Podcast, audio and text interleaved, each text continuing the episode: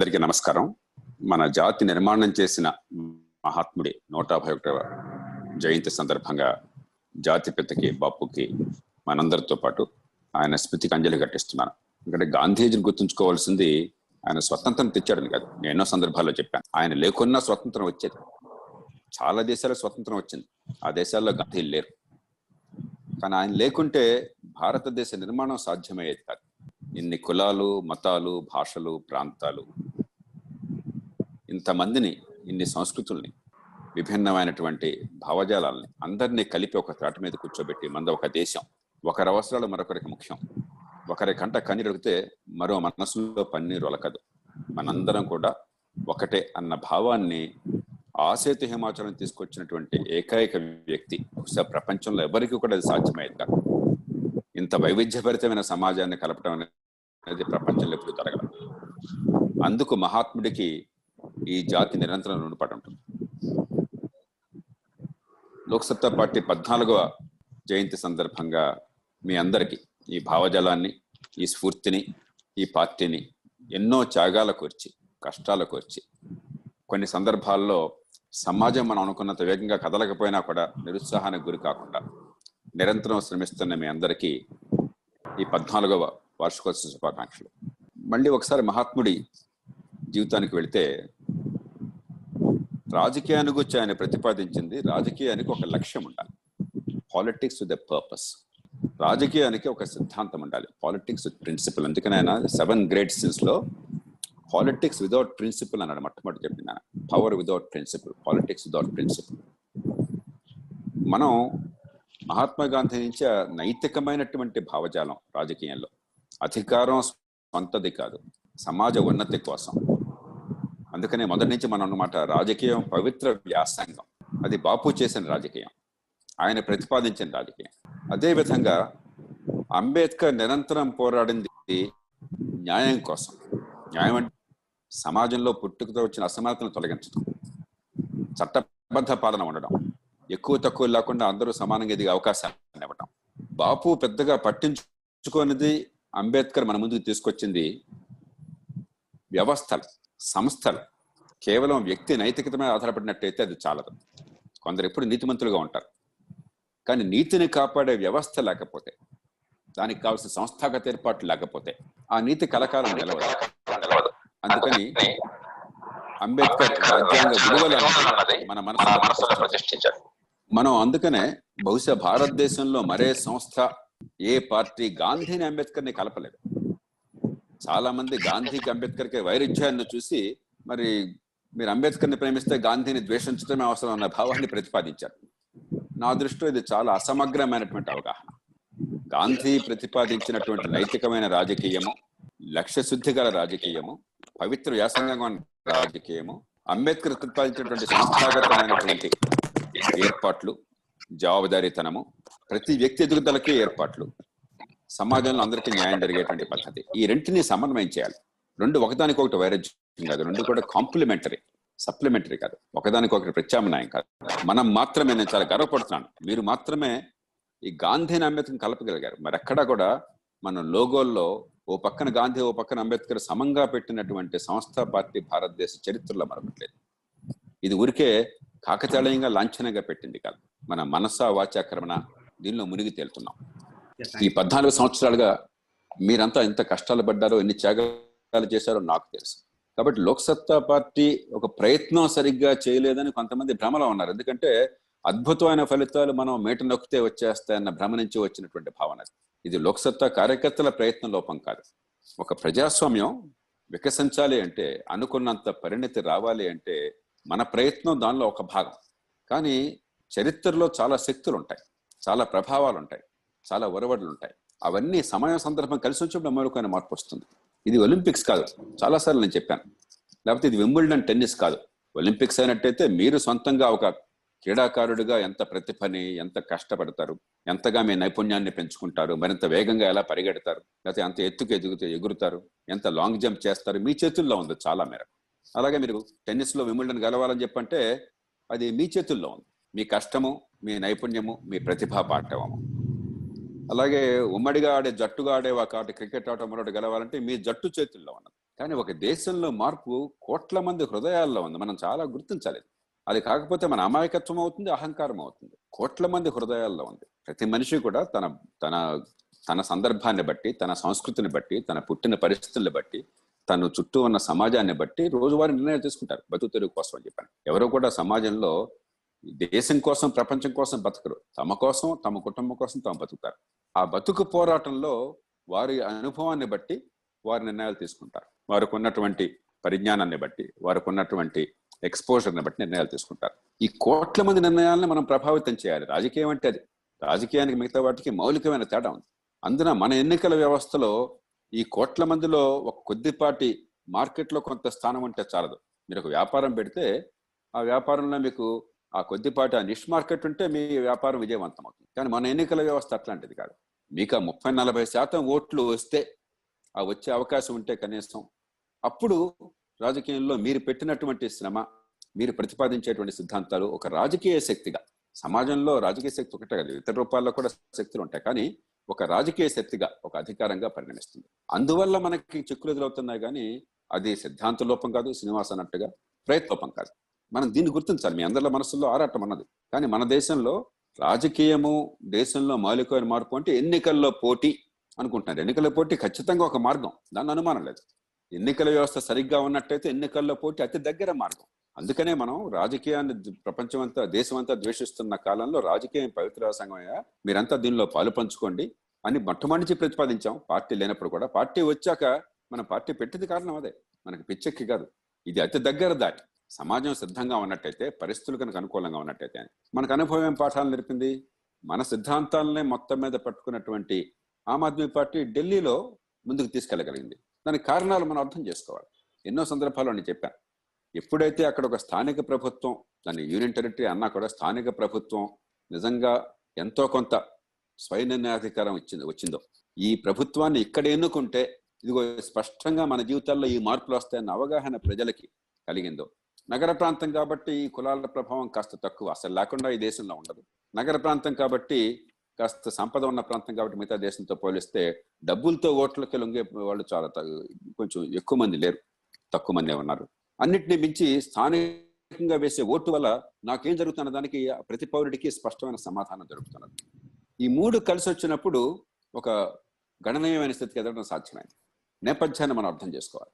కానీ ఖచ్చితంగా రాజకీయంలో ఫలితాలు ఎన్నికల్లో పోటీ పోటీలో వచ్చిన ఓట్లు లేకపోతే సీట్లు దాన్ని పక్కన పెడితే నేను ఇవాళ గుండె మీద చేవేసి చెప్పగలను గంట పథంగా ఇందాక శ్రీనివాస్ చెప్పాడు. లోక్సత్తా అనే కోడి ఇంకా వేకుక ముందే కూసినటువంటిది. కాబట్టి దేశంలో ఐదు పది పదిహేను ఇరవై ఏళ్ళ తర్వాత ఈవేళ అనివార్యం అనుకుంటున్నవి మనం మొట్టమొదటే దానికోసం పోరాడాము దాన్ని విస్పష్టంగా ప్రజల ముందు పెట్టాం. పాలనకు సంబంధించిన సమాచార హక్కు లాంటి అంశాలు సార్ అందరికీ తెలుసు. ఎన్నికల్లో చేతనైన మేరకు మార్పుల కోసం మరి ఓటర్ల జాబితాలో ప్రక్షాళన చేయడం కోసం పెట్రోల్ బంకులు లాంటి వాటిల్లో మనకి మీటర్లు సరి చేయడం కోసం మోసం చాలా మేరకు అరికట్టడం కోసం అట్లాగే నేర చరిత్ర వివరాలు బయట పెట్టడం కోసం వారే వివరాలని వాళ్ళ చరిత్రని వాళ్ళ వివరాలని పొందుపరిచేటువంటి చట్టం చేయడం కోసం ఎన్నో రంగాల్లో మరి పార్టీ ఫిరాయింపులను ఆపటం కోసం పార్టీ నిధుల సేకరణ నిజాయితీ రావడం కోసం. ఇవన్నీ మనం చేసిన పోరాటాలు విజయం సాధించిన పోరాటాలు. అధికారంలో ఉన్న ఏ పార్టీల కంటే ఎక్కువ విజయాన్ని సాధించాం మనం. అలాగే సహకార సంఘాలకి స్వయం ప్రతిపత్తిని కల్పించడం కోసం ఉన్నత న్యాయస్థానాల్లో న్యాయమూర్తుల నియామకంలో కొన్ని ప్రమాణాలు పాటించడం కోసం దాన్ని కోర్టు అన్యాయంగా కొట్టేసింది మరి ఈవేళ ఇందాక మిత్రులు ప్రస్తావించినట్టుగా వ్యవసాయ రంగంలో రైతుకు సంఖ్యలు తొలగడం కోసం దేశం లోపల కానీ దేశం బయటగానే వాణిజ్యంలో అడ్డంకులు తరగడం కోసం మనం వీళ్ళందరూ ఊహించిన దానికంటే చాలా ముందు పోరాటం చేసి విజయం సాధించాం. రాష్ట్రంలో సాధించాం. ఆనాడు రెండు వేల పదకొండులో మనం చేసిన పోరాటం వలనే బియ్యాన్ని ఇతర దేశాలకి ఎగుమతి చేయడానికి ఉన్న నిషేధాన్ని తొలగించారు. అప్పటి నుంచి ఇప్పటిదాకా భారతదేశం ప్రపంచంలో నెంబర్ వన్ ఎగుమతిదారు. దానిలో తెలుగునాట మన రెండు రాష్ట్రాల నుంచి అతి ఎక్కువ ధాన్యం అతి ఎక్కువ బియ్యం ఎగుమతి అవుతున్నది. కాబట్టి ఎన్నో రంగాల్లో ఒక ఆరోగ్య పథకాన్ని జాతీయ స్థాయిలో ఒక చిన్నదైనా కూడా అదే దేశంలో అవసరాలతో పోలిస్తే చాలా చిన్నది. దాన్ని తీసుకురావడం టూ జీ స్పెక్ట్రమ్ లైసెన్సులు క్యాన్సిల్ చేయడం దాని పర్యవసానంగా సహజ వనరుల పంపిణీలో కేటాయింపులో ఇక నుంచి పారదర్శకమైన పద్ధతులు అవినీతి లేని పద్ధతులు చేపట్టడం. ఎన్నో మార్గాలను మనం ఈ జాతి ముందు పెట్టాం కొన్ని పరిష్కారాలు పెట్టాం అమలు కాలేదు. కొన్ని ఆ పరిష్కారాలు అమలు చేయించాం సాధించగలిగాం. మనకున్న పరిమితమైనటువంటి శక్తి ఎందుకంటే అవి వాస్తవమైనవి కాబట్టి. అవి సత్యం కాబట్టి అవి అవసరం కాబట్టి.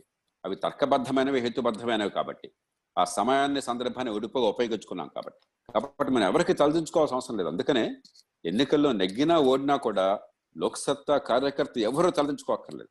ఎన్నికల్లో నెగ్గినా కూడా ఈ సంప్రదాయ రాజకీయంలో కుళ్ళి మగ్గుతున్నవాడు భేషజాన్ని అహంకారాన్ని చూపెట్టొచ్చు కానీ ఆత్మగౌరవం లేదు వాళ్ళకి. అందుకనే పదవి పోగానే వాళ్ళు కుంగిపోతారు. నన్ను ఎవరో పట్టించుకోరు. నేను ఒక చాలా సామాన్య భీరువుని చెప్పిన భావం వాళ్ళకి మనసులో ఉంటుంది. మనకు అదేనాడు లేదు. కాబట్టి నేను మీ అందరినీ కోరేది ఈ ఆత్మనిర్భరం ఉండాలి. మనం చేస్తున్నది ఏమిటని స్పష్టమైన అవగాహన. ఎందుకు చేస్తున్నామని అవగాహన.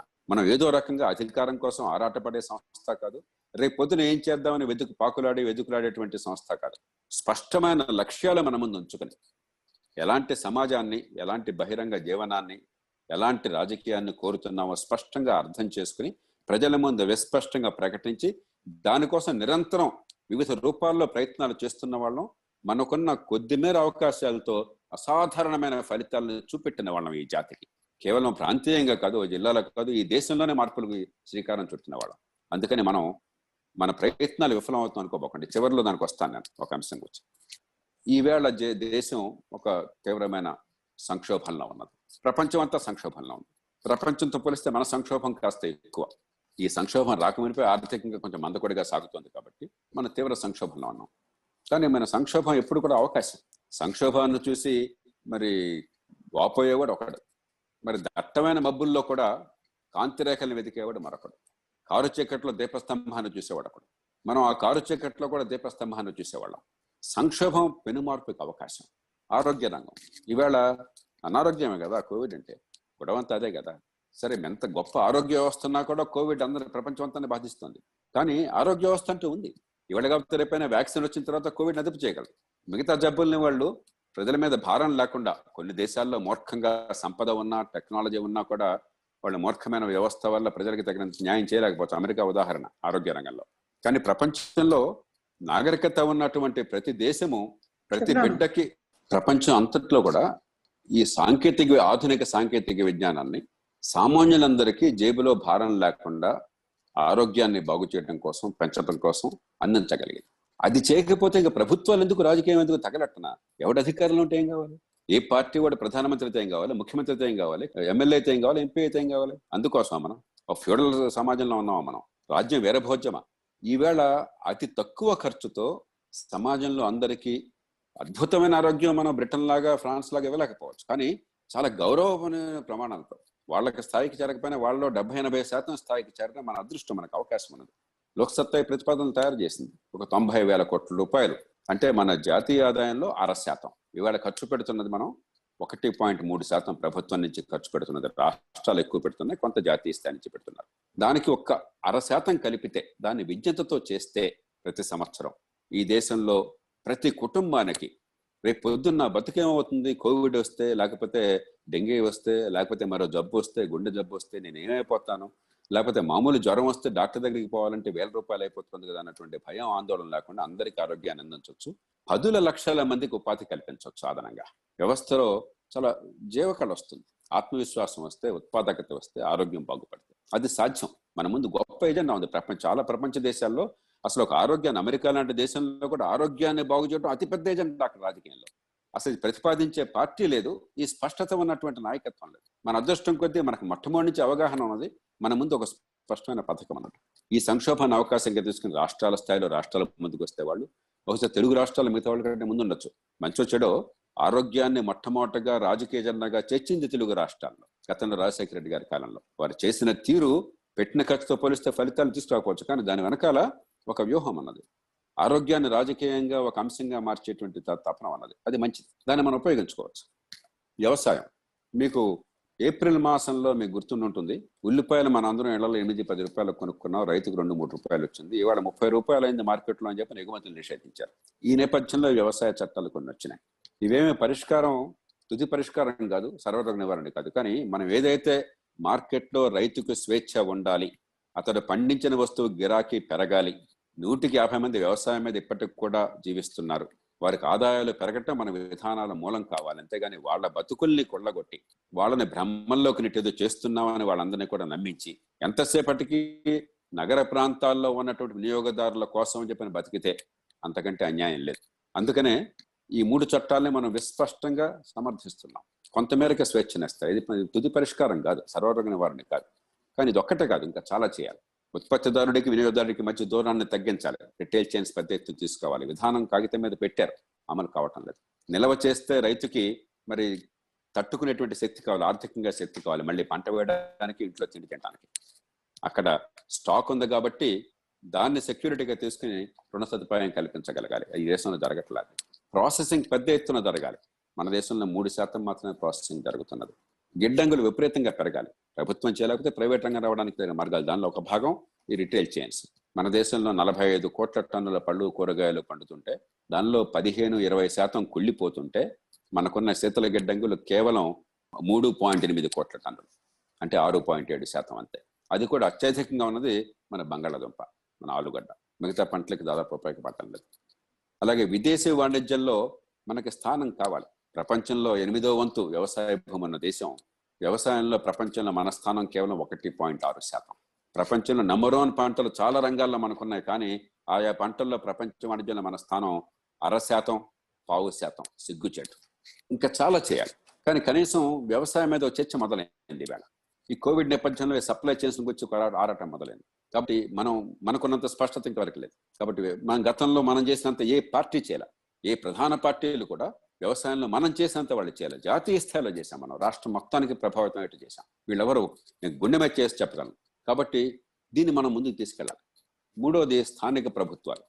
కనీసం నగరాలైనా సరే ఈ కోవిడ్ సంక్షోభం ప్రధానంగా నగరాల సంక్షోభం కాబట్టి మనం చూసాం గ్రామాల నుంచి వలస వచ్చిన నరకాన్ని చూశారు పాపం. మన మనుషుల్లా చూడలే వాళ్ళని పురుగుల్లాగా చూసాం ఒక నాగరిక దేశంలో అంబేద్కర్ కోరిన చట్టబద్ధ పాలన ఉండాల్సిన దేశంలో మనం ఇచ్చిన చట్టబద్ధ పాలన కాదు.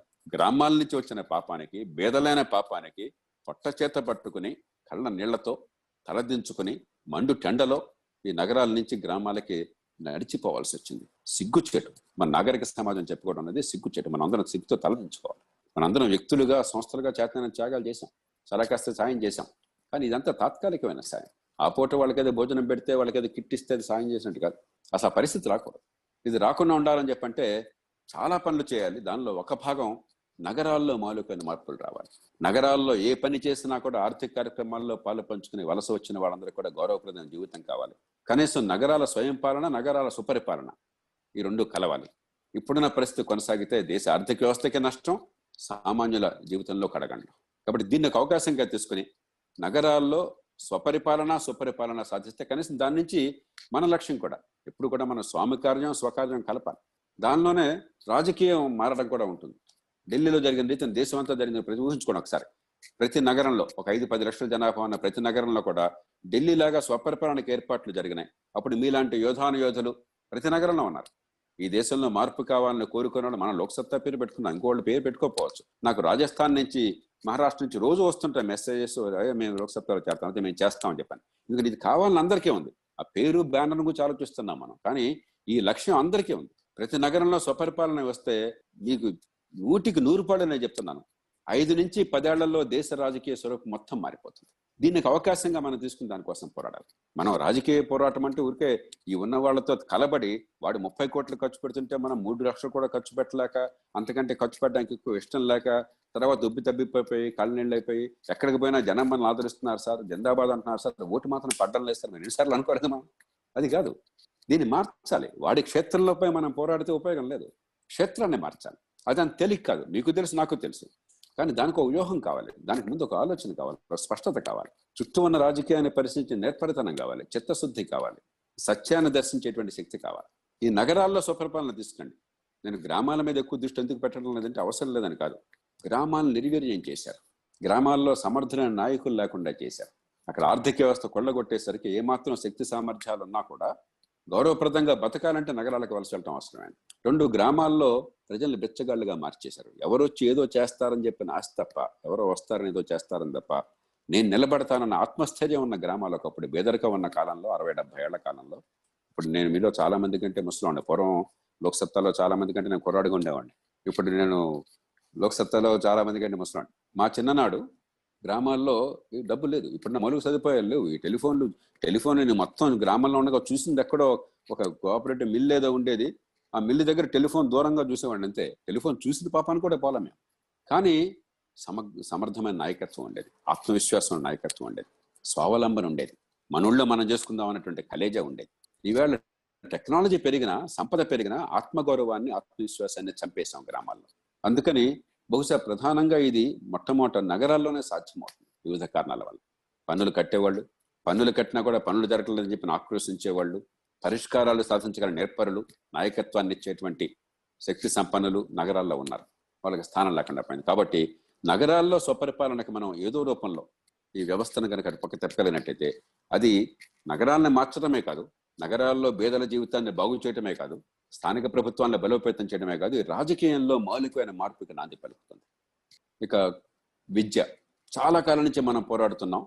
మనం ఏదైతే కోరామో అలాంటి విధానమే ఇప్పుడు మొత్తం మీద వచ్చింది. పిల్లలకుగానే పండుగ కాదు. అది అమలు కావాలని చెప్పంటే దానికి చాలా లోతైనటువంటి అవగాహన కావాలి పరిశీలన కావాలి. పేదరికం పోవాలి కుల వ్యవస్థ ప్రభావం పోవాలి.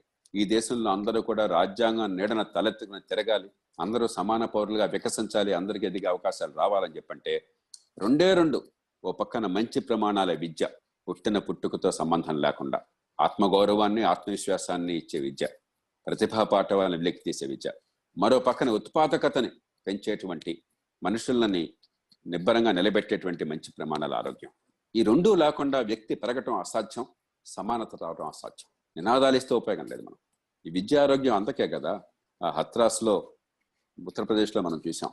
ఆ పాప ఆ నిరుపేద కుటుంబంలో పుట్టిన కారణంగానే కదా. ఆ ఆక్రోశానికి గురైతే గురైన తర్వాత కూడా ఆ పాపను చూసినటువంటి తీరు. ఆ హాస్పిటల్లో కానీ మరో చోట కానీ చివరికి ప్రాణం పోయిన తర్వాత కూడా ఆ కుటుంబం పట్ల ప్రవర్తించిన తీరు.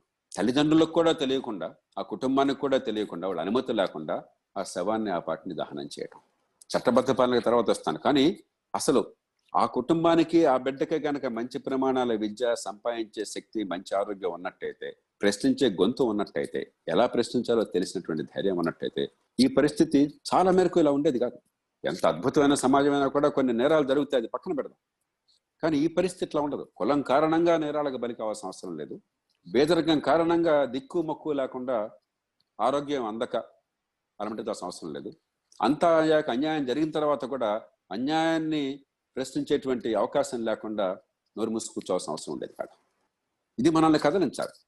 రాజకీయం ఎమ్మెల్యే ఎంపీల పదవుల కోసం అయితే అంతకంటే దిక్కుమాలిన రాజకీయం కోట్లేదు మహాత్ముడు చెప్పింది రాజకీయానికి ఒక లక్ష్యం ఉండాలి. ఆ లక్ష్యం కోసం రాజకీయం ఒక మార్గం. ఆ మార్గం అనుకూలిస్తే ఆ మార్గం సత్యమైతే దాన్ని పాటిద్దాం. లేకపోతే మరో మార్గం తీసుకుందాం. కానీ లక్ష్యం మారదు. ఇక సామాన్యుడికి మామూలు సేవలకు సరిగ్గా అందే ఏర్పాటు. మళ్ళీ దీనిలో కూడా మీరు గమనించారు లేదా మొట్టమొదటి నినాదం ఎత్తింది మనం. పంతొమ్మిది వందల తొంభై ఎనిమిదిలోనే ఈ స్వరాజ్యం అన్న పుస్తకాన్ని మనం వెలువరించాం. రెండు లక్షల కాపీలు అమ్ముడిపోయింది అది. పెట్రోల్ బంకుల్లో మార్పులతో సహా ప్రారంభించాం మనం. పట్టణాల్లో సిటిజన్స్ చార్టర్ సాధించాం. కొంతకాలం అమల్లోకి వచ్చింది. ఈవేళ కాలక్రమేణా దేశంలో గుజ్జం అవుతోంది పార్టీలు మొట్టమొదటిసారిగా దీనిలో ఓట్లు ఉన్నాయని గమనించారు. కర్ణాటకలో కానీ మహారాష్ట్రలో కానీ ఇప్పుడు తెలంగాణలో కానీ మరెన్నో చోట్ల కానీ క్రమక్రమంగా వివిధ రూపాల్లో ఏదో రకంగా ప్రజలకి ఈ మామూలు సేవలు అవినీతి లేకుండా వేగంగా అందటం సులభంగా అందటం దానిలో ఓట్లు ఉన్నాయి అన్న విషయాన్ని గుర్తించి పని జరుగుతుంది. ఆలస్యంగా జరుగుతుంది. కానీ ఇరవై ఏళ్ళు అయినా తొంభై ఎనిమిదిలో మొదలెట్టాం మనం. ఇరవై రెండేళ్ళు అయింది. అయినా ఇప్పుడు జరుగుతుంది. దీన్ని మరింత వేగవంతం చేయాలి.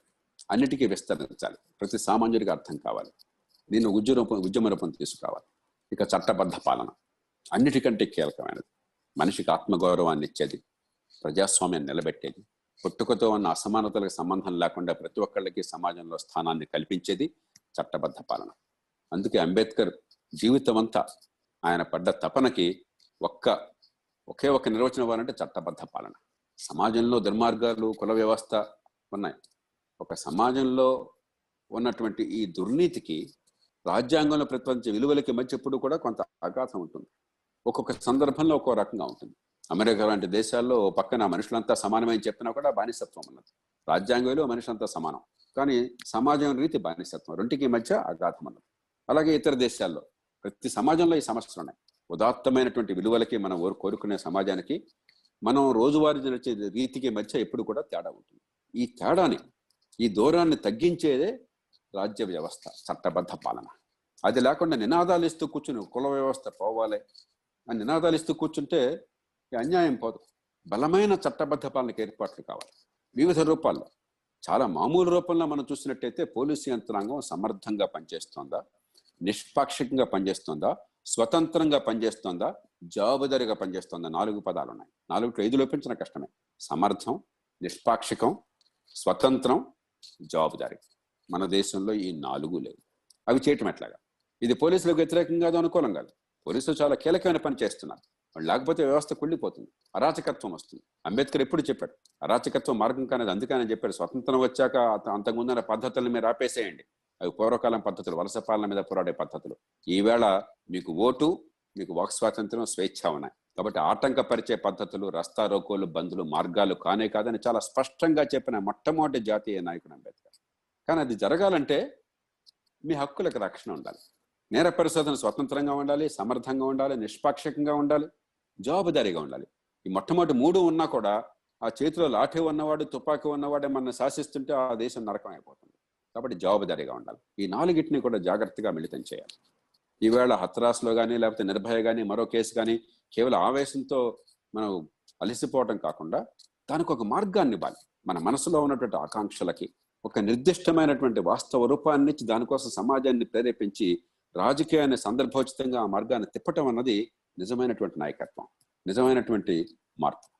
అలాగే ప్రాసిక్యూషన్ బలహీనమైన ప్రాసిక్యూషన్ అమెరికా లాంటి దేశంలో దాదాపు యాభై వేల మంది ప్రాసిక్యూటర్లు ఉన్నారు. యాభై వేల మంది ప్రాసిక్యూటర్లు ఉన్నారు. మన దేశం మొత్తంలో ఏడు వేల మంది ప్రాసిక్యూటర్లు ఉన్నారు.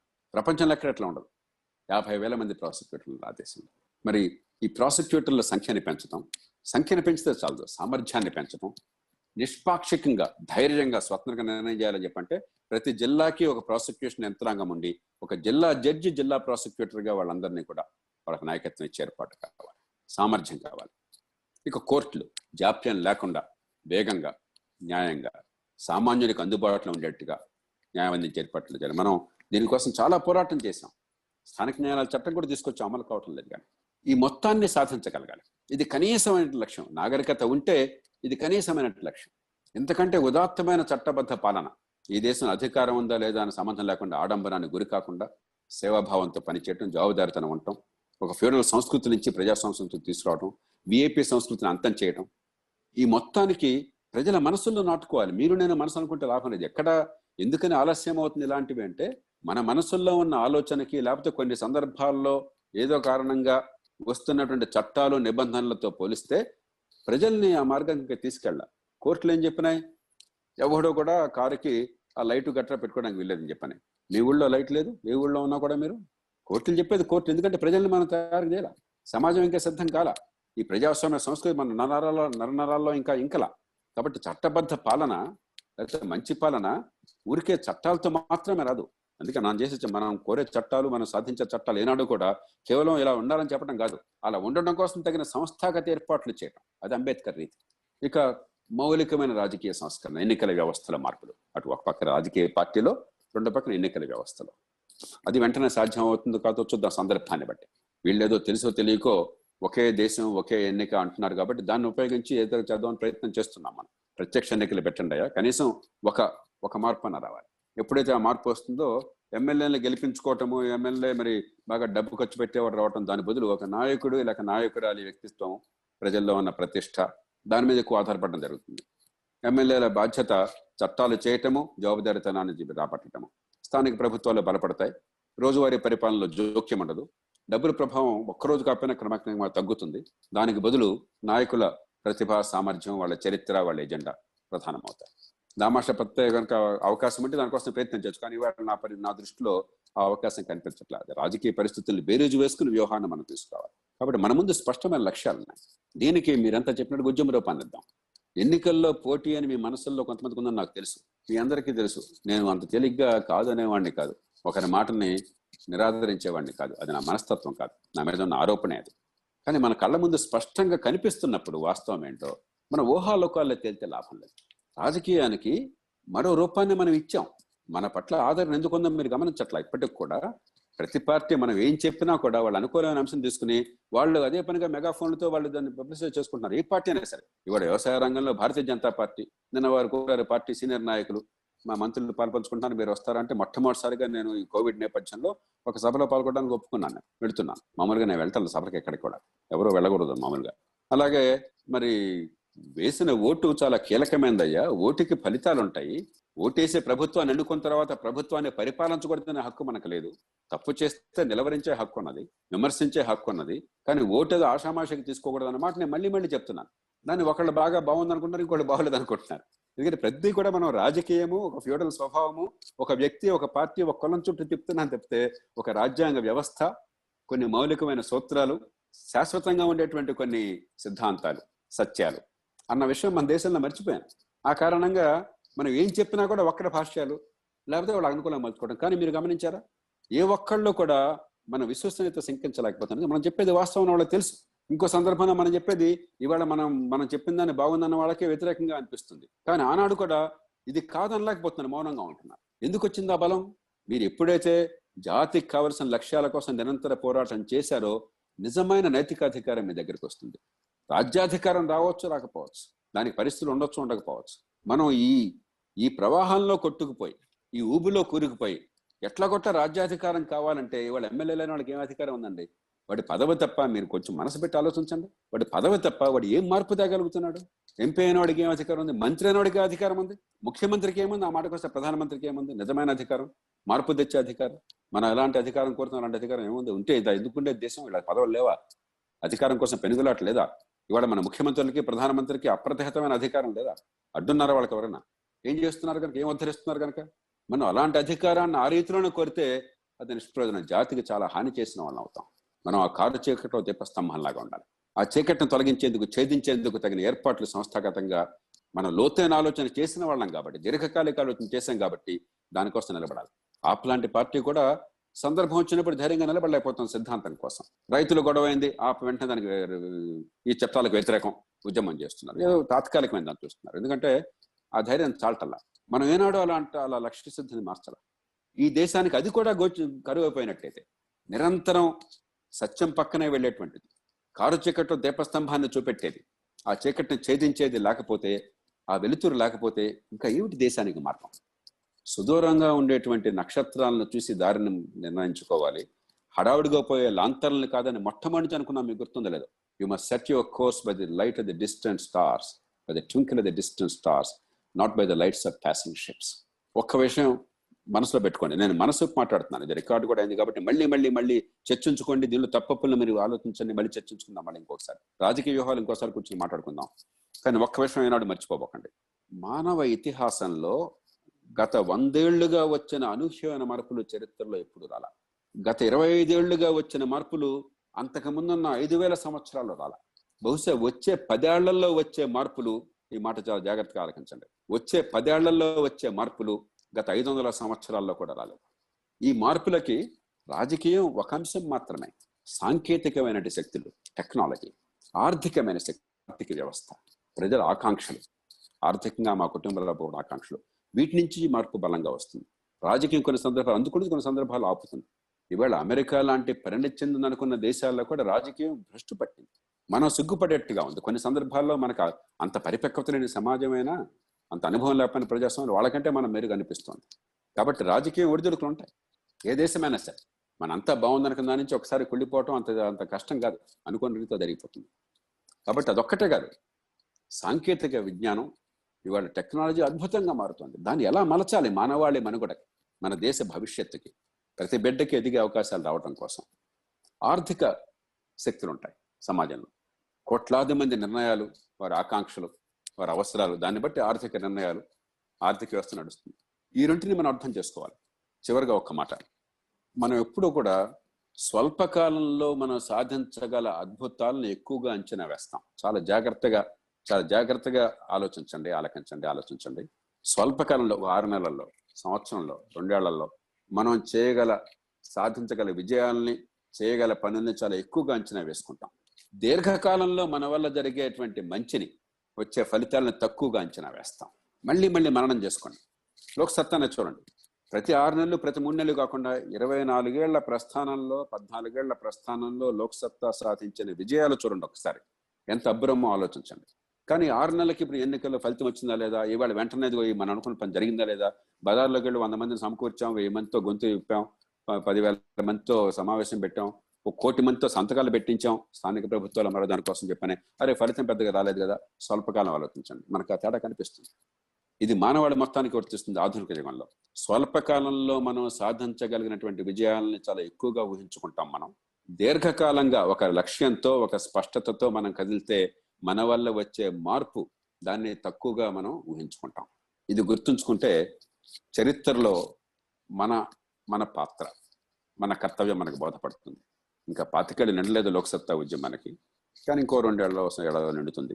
కానీ ఈ పాతికేళ్ళ ప్రస్థానంలో ఒక ప్రపంచ చరిత్రలోనే అధికారం లేని ఒక ఉద్యమ రూపంతో ఉన్నటువంటి ఒక సంస్థ పార్టీగా ఉన్నా కూడా అధికారం లేనటువంటిది. ఇంత సంక్లిష్టమైన దేశంలో ఇంత విశాలమైన దేశంలో ఎన్ని వేల సంవత్సరాల చరిత్ర ఉండి స్తబ్దంగా ఉన్న దేశంలో ఎంత మౌలికమైన ఆలోచనలో మార్పుకి ఇన్ని నిర్దిష్టమైన మార్పులకి శ్రీకారం చుట్టినటువంటి నిదర్శనం గత డెబ్బై ఏళ్ళలో ప్రపంచ చరిత్రలో లేదు. దీర్ఘకాలంగా మనం ఎన్ని విజయాలు సాధించామో అటు ఆలోచన తీరుని మార్చటంలో దాన్ని ప్రభావితం చేయటంలో ఇటు కొన్ని నిర్దిష్టమైనటువంటి చట్టపరమైన రాజ్యాంగపరమైన మార్పులను కూడా తీసుకురావటంలో రెంట్లో కూడా. కానీ స్వల్పకాలంలో దాన్ని ఒక రాజకీయ శక్తిగా మలచాలంటే సమాజంలో చాలా శక్తులు కలిసి రావాలి. అది మన సమస్య.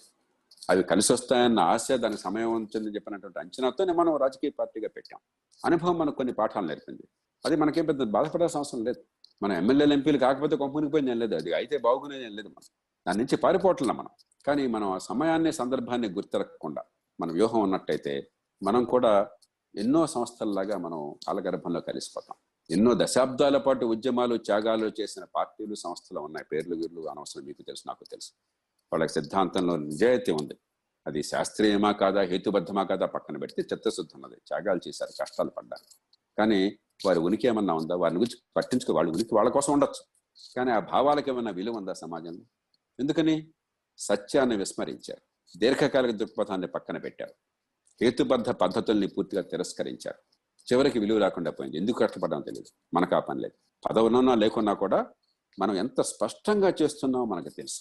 మాట మార్చాల్సిన అవసరం లేదు. అదే సమయంలో పిడివాదంతో గతాన్ని బట్టి కూర్చోట్ల మనం. మారుతున్న వాస్తవాలు మారుతున్నటువంటి ఫ్యాక్ట్స్ దాన్ని బట్టి మనం నిర్ధారణ కూడా మారుస్తున్నాం. మూడు రోజుల క్రితం దాకా నేను కోవిడ్ బహుశా నవంబర్ మాసం నాటికి మన దేశంలో దాదాపు అంతరిస్తుంది అనుకున్నాను మూడు రోజుల క్రితం ఐసీఎంఆర్ సర్వే వచ్చింది. కేవలం ఏడు ఎనిమిది శాతానికి మాత్రమే ఇప్పుడు యాంటీబాడీస్ ఉన్నాయని తెలియదు కాబట్టి ఇప్పుడు కూడా నేను కూర్చుని అక్టోబర్ కల్లా నవంబర్ కల్లా అయిపోతుందంటే మూర్ఖత్వం అవుతుంది. నేను వాస్తవాలు మనకి వేరే సమాచారం సమాచారాన్ని ఇస్తున్నాయి. కాబట్టి ఇప్పుడు జనవరి దాకా పట్టచ్చు. మీకు ఏప్రిల్లో పాయింట్ ఏడు ఎనిమిది శాతం ఉన్నటువంటి యాంటీబాడీస్ ఒక పది రెట్లు పెరగడానికి నాలుగున్నర నెలలు పట్టింది. ఈ పది రెట్లు ఎనిమిది ఏడెనిమిది శాతం నుంచి ఒక అరవై శాతం వెళ్ళాలంటే ఇంకో నాలుగైదు నెలలు పడుతుంది. రేపు పొద్దున మళ్ళీ నవంబర్లో డేటా తీసుకుంటే అంత వేగంగా వెళ్తుందండి పది శాతానికి వచ్చాం ఏడు నుంచి అన్నారు అనుకోండి మళ్ళీ అంచనా మారుతుంది. మనకి ఫ్యాక్ట్స్ వాస్తవాలు తర్కం ఈ రెంటిని పరిశీలించకుండా పిడివాదంతో పోతే నిరంతరం. తా పట్టిన కొందేటికి మూడే కాళ్ళు అన్నట్టయితే అంతకంటే మూర్ఖత్వం ఉండదు. లక్ష్యాలని మనం విస్మరించు ఏనాడు లక్ష్యాలు భారతదేశంలో ప్రతి ఒక్కరికి దిగే అవకాశాలు కావాలి. గౌరవించే గర్వించే ప్రజాస్వామ్యం కావాలి. చట్టబద్ధ పాలన కావాలి. సుపరిపాలన కావాలి. ఆ లక్ష్యం మారదు. కానీ లక్ష్యానికి కావాల్సిన మార్గాలు కానీ వ్యూహాలు కానీ ఈ వాస్తవాల ఆధారంగా ఈ తర్కం ఆధారంగా మనం నిరంతరం పునఃపరిశీలించుకోకుండా గుడ్డెద్దు చేలో పడ్డట్టు పోతే గుడ్డెద్దు జరిగే పని మనకు కూడా జరుగుతుంది. నేను మనసు మీతో మాట్లాడాను. నిజానికి పది నిమిషాలే మాట్లాడి ఐదు నిమిషాలే మాట్లాడి ఎక్కువ సమయం ఇవాళ కొంచెం ప్రశ్నలు కేటేద్దాం మరో సందర్భంలో నేను మాటిస్తున్నాను. కిషోర్ దీన్ని ప్రాతిపదికగా తీసుకుని ఒక సమగ్రమైన చర్చ పెట్టుకుందాం. మరి ఇంకొక సందర్భంలో రాజకీయ వ్యూహాలు ఏం చేద్దామని మనం చర్చ పెట్టుకుందాం. కానీ దయచేసి నేను చెప్పింది ఊరికేదో ఒకదంపుడు ఉపన్యాసం లాగా భావించుకోకండి నేను కూడా నిజంగా మీతో ఇంత మనసు మాట్లాడదాం అనుకోలేదు. ఆన్లైన్ వచ్చేదాకా ఇవాళ ఫలాంది మాట్లాడదాం అనుకుని నేను అనుకోలేదు. అప్రయత్నంగా నా మనసులో ఈ భావాలు మెదులుతున్నాయి. కాబట్టి అప్రయత్నంగానే వచ్చినాయి. స్పష్టతనే వచ్చినాయని నమ్ముతున్నాను నేను. ఇవే ఊరికే ఇది it's not meandering of an old man ఊరికే ఏదో కొంతమంది మాట్లాడుతుంటే తలా తోక ఉండదు. మనకు తెలియదు. ఏం మాట్లాడుతున్నాడు? ఖచ్చితంగా ఆ మాట చెప్పగానే అది కాదు. చాలా స్పష్టతతో నేను మాట్లాడుతున్నాను. హృదయంలోంచి మేధస్సును సంధానించి మాట్లాడుతున్నాను. ఏళ్ళ తరబడి బహుశా దశాబ్దాల తరబడి నిరంతరం మానసిక సంఘర్షణ అనుభవం మీ అందరి ప్రయత్నం మీ అందరి నుంచి నేర్చుకున్నది ఎంత కలిపి దాన్ని సమన్వయం చేసి నేను మీ ముందు పెడుతున్నాను. ఈ భావజాలం నాది కాదు మీ అందరిది మనందరిది. దయచేసి మీరు ఆలోచించండి. ఇంకోసారి దీని మీద ఇవాళ మనం చర్చించుకున్న దాని మీద సమగ్రంగా మనం ప్రశ్నోత్తరాల రూపంలో పెట్టుకుందాం. ఇవాళ సమయం లేదు గాంధీ జయంతి కాబట్టి ఇంకా కార్యక్రమాలు చాలా ఉన్నాయి. తప్పకుండా. మీరు ఎప్పుడంటే అప్పుడు రెడీ. ఇప్పుడు ఎంత మనకేమి వేరే ప్రత్యేక ఏర్పాటు కూడా అక్కర్లేదు కదా. జూమ్ ఒక్కటే కదా కాబట్టి అసలు నేను అనుకోవటం ప్రతి నెల ఒకసారన్నా మనం కనీసం ఒక చర్చ పెట్టుకుందాం. కేవలం రాజకీయాలు కాకుండా ఇప్పుడు నేను ప్రపంచంలో చాలా మందితో మాట్లాడుతున్నాను చర్చలు పెడుతున్నాను. ప్రపంచం ఇప్పుడు నాకు ఎప్పుడు లేని ఊపిరి సల్పనంత పని ఉంది ప్రస్తుతం. రోజు ఒక ఐదు పది కార్యక్రమాల్లో పాల్పంచుకుంటున్నాను. మరి మన పార్టీ మన ఉద్యమం కార్యకర్తలతో మనం ఈ రకంగా చేయడం మంచి ఆలోచన. కాబట్టి నేను కోరేది కిషోర్ వీలుంటే పదిహేను రోజులకు ఒకసారిగా నెలకు ఒకసారి కానీ. దానికి ఒక ఎజెండా రూపొందించి ఊరికేది కాకుండా ఒక చర్చా కార్యక్రమం లాగా ఒక అంశం మీద కొంత బ్రీఫ్గా ఒక ప్రజెంటేషన్ తర్వాత ఇంటరాక్షన్ ఉండేట్టుగా మీరు పెడితే బాగుంటుంది. ఇప్పుడు ప్రత్యేకంగా మనం ఒక మౌలికమైన రాజకీయ వ్యూహం ఇది ఒక అంశాన్ని పరిమితమైనది కాదు కాబట్టి ఇవాళ కొంత మీ ముందు పెట్టాను కొన్ని అంశాలు. దీని చుట్టూ మనం ఒక చర్చ ప్రశ్నోత్తరాల కార్యక్రమం పెట్టుకుందాం. రాజకీయ వ్యూహాల తర్వాత చర్చించుకుందాం మరోసారి కిషోర్ని మరి బాబ్జీని శ్రీనివాస్ని అలాగే వారి సహచరుల్ని వారి బృందాన్ని బాలుని అలాగే ఇక్కడ వర్మ గారిని తెలంగాణలో ఇతర పెద్దల్ని అందరినీ కూడా మనసారా అభినందిస్తూ గర్వంగా చెప్పుకోండి. వాళ్ళు ఏదో ఒక నినాదం పెట్టారు బీజేపీ వాళ్ళు. గర్వసే కహో హం హిందూ అని. మన హిందూ అని కాదు. మనం గర్వంగా చెప్పుకుందాం. ఈ దేశ పునర్నిర్మాణంలో ఈ వ్యవస్థ నిలబడటంలో ఈ పోరాటంలో సైనికుల్లో నిరంతరం పోరాడడం మా బతుకులు మేము చూసుకుంటూ ఎవరి మీద ఆధారపడకుండా ఎవరి నుంచి ఏమి ఆశించకుండా మేము శక్తికి మించి ప్రయత్నాన్ని చేసాం చేస్తున్నాం అది అజరామరం. మేము పరిష్కారంలో భాగమైన గర్వంగా చెప్పుకునే అవకాశం మనందరికీ ఉంది. తలదించుకునే అవసరం లేదు. నిరాశ గురి కాబోకండి. మీరంతా సాధించిన ఫలితాలు అసామాన్యమైనవి. కాకపోతే ఏంటంటే రోజు మీడియా గుర్తించకపోవచ్చు. మన దేశంలో సంక్షోభంలో మీడియా కూడా ఒక భాగం. గత పదిహేను రోజులుగా మీరు మీడియా చూసినట్టయితే నెల రోజులుగా నేను చూడను. అదృష్టం కొద్ది మీకు అందరూ తెలుసు కదా. నేను చూడను. సరదా అయినటువంటి హాస్యం అన్నా ఉంటే చూస్తాను తప్ప కాస్త మనసు ఉల్లాసం కోసం అని చెప్పని. అసలు ఈ చెత్త వార్తలు చర్చలు నేను చూడను అదృష్టం అందుకని నా మనసు చాలా ప్రశాంతంగా ఉంటుంది. చాలా స్పష్టత ఉంటుంది ఆలోచనలో. కానీ పొరపాటున ఎప్పుడు నాకు చూస్తుంటే ఇక్కడ నా కోవిడ్లో మొత్తం ఇప్పుడు వాళ్ళ డేటా ఏం తెలుసుకుందాం అనుకున్నాం అనుకుని పెట్టాం అనుకోండి గత నెల రోజుల నుంచి రెండే అంశాలు వచ్చినాయి టీవీలో. ఎవరో పాపం ఒక నటుడు దురదృష్టం కొద్దీ మరణించాడు. ఆత్మహత్య. మరి పురికల కారణం ఏదన్నా కానివ్వండి. ఇరవై ఐదు రోజుల పాటు భారతదేశంలో ప్రజలందరికీ అది తప్పింకోట్లేదు అసలు. ఇవి జాతీయ స్థాయిలో పొద్దు నుంచి రాత్రి దాకా చర్చల. ఆ మధ్యలో కొంతమంది నటులు ఏదో వాళ్ళకి డబ్బు ఉంది కొంత ఖాళీ సమయం ఉంది ఏదో గంజాయి మరొకటి పీల్చుకున్నారు. కొందరు ఇంకోటి ఉంటే బ్రాందీ తాగుతారు. నాకు ఇష్టం లేదు బ్రాందీ నేను తాగను. నేను గంజాయి పీల్చను.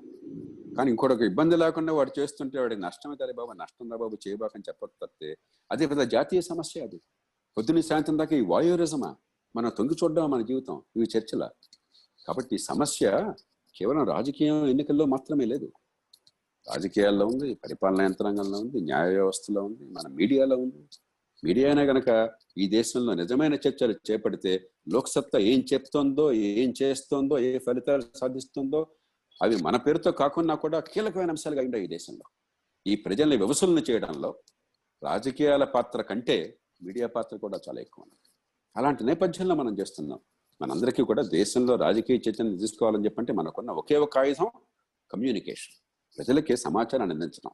ప్రజలతో మనం ఆ సంపర్కం. దానికి మనకున్న ఒకే ఒక్క మీడియం మీడియా.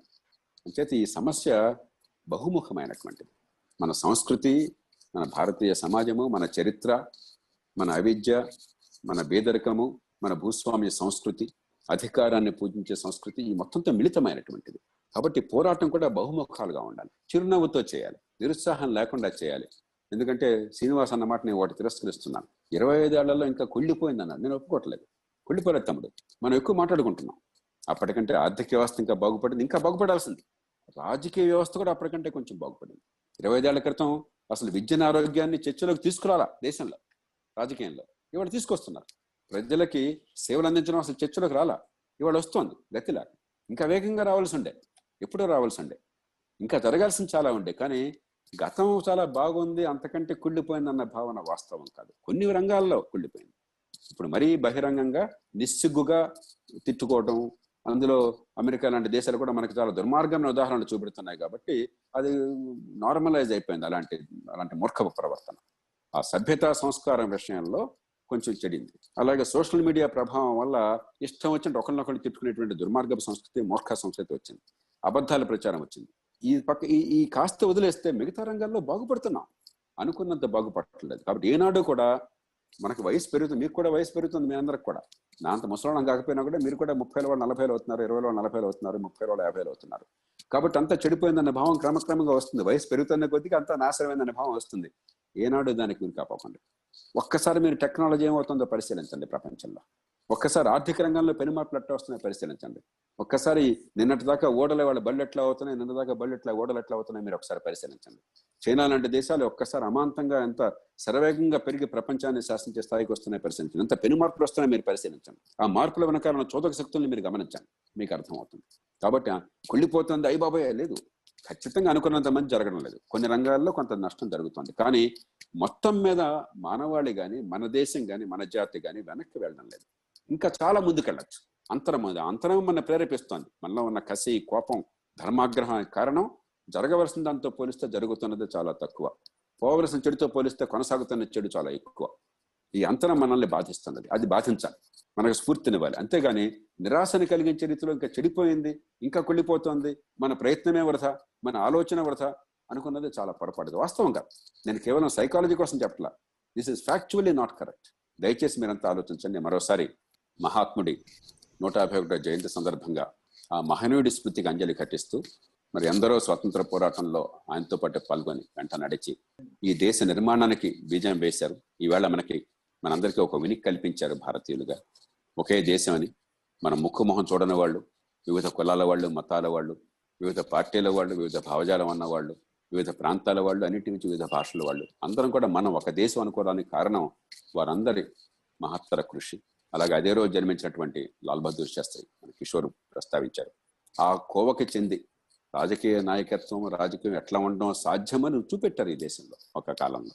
దానికి నిరసనించినటువంటి ఒక మహనీయుడు లాల్ బహదూర్ ఆయన స్మృతి అంజలి కట్టిస్తూ పద్నాలుగో వర్షకోత్సవ సందర్భంగా మీ అందరికీ మనసారా అభినందనలు తెలియజేస్తూ మీరు మనసు పెట్టి మనం చర్చించిన అంశాలను మీరు లోతుగా ఆలోచిస్తారని ముందు మన ఆలోచన మన మస్తిష్కంలో ముందు ఈ ఆలోచన కనుక బాగా పూర్తిగా సంఘటితమైనట్టయితే ప్రపంచాన్ని మనం మార్చడం సులువు అవుతుంది మన మనసుల్లో అస్పష్టత ఉన్నట్టయితే మనం కూడా సాంప్రదాయమైన ఆలోచనలో నిజాయితీ మనలో ఉన్నా కూడా ప్రవర్తనలో కానీ ఆలోచనలో ఉన్నా కూడా అది సాంప్రదాయబద్ధంగా పోతే మన దేశంలో ప్రపంచంలో మార్పుకు దోహదం చేయలేం. కొందరు దోహదం చేస్తారు. కొందరు ప్రవాహంలో పడిపోతారు. మన ప్రవాహంలో పడిపోవలన మార్పుకు దోహదం చేయవలన మనందరికీ చాలా స్పష్టమైన అవగాహన ఉన్నది. అది మనసులో ఉంచుతాను ఆశిస్తూ నిరుత్సాహానికి గురి కాకుండా ఇన్నేళ్ళ పాటు ఇంతటి పోరాటాన్ని ఇంత ఇన్ని త్యాగాలతో లెక్కకు మించిన త్యాగాలతో నాకు కొన్ని సందర్భాల్లో కళ్ళు చమరుస్తాయి తలుచుకుంటే. నాకు తెలుసు మీరంతా ఎన్ని త్యాగాలు చేశారు. వ్యక్తిగతంగా ఎంత తృణప్రాయంగా మీకున్న అవకాశాలని త్యజించారు. ఎంత నష్టపోయారో కొన్ని సందర్భాల్లో నాకు తెలుసు. దాని కారణంగా కొంతమంది ఎంత తిట్లు తింటారో కూడా నేను ఊహించగలను. ఎందుకంటే కొన్ని తిట్లు నేను కూడా తింటూ ఉంటాను. మీ అందరినీ మనసారా అభినందిస్తూ మరోసారి మీ అందరికి నమస్కరిస్తూ సెలవు తీసుకుంటున్నాను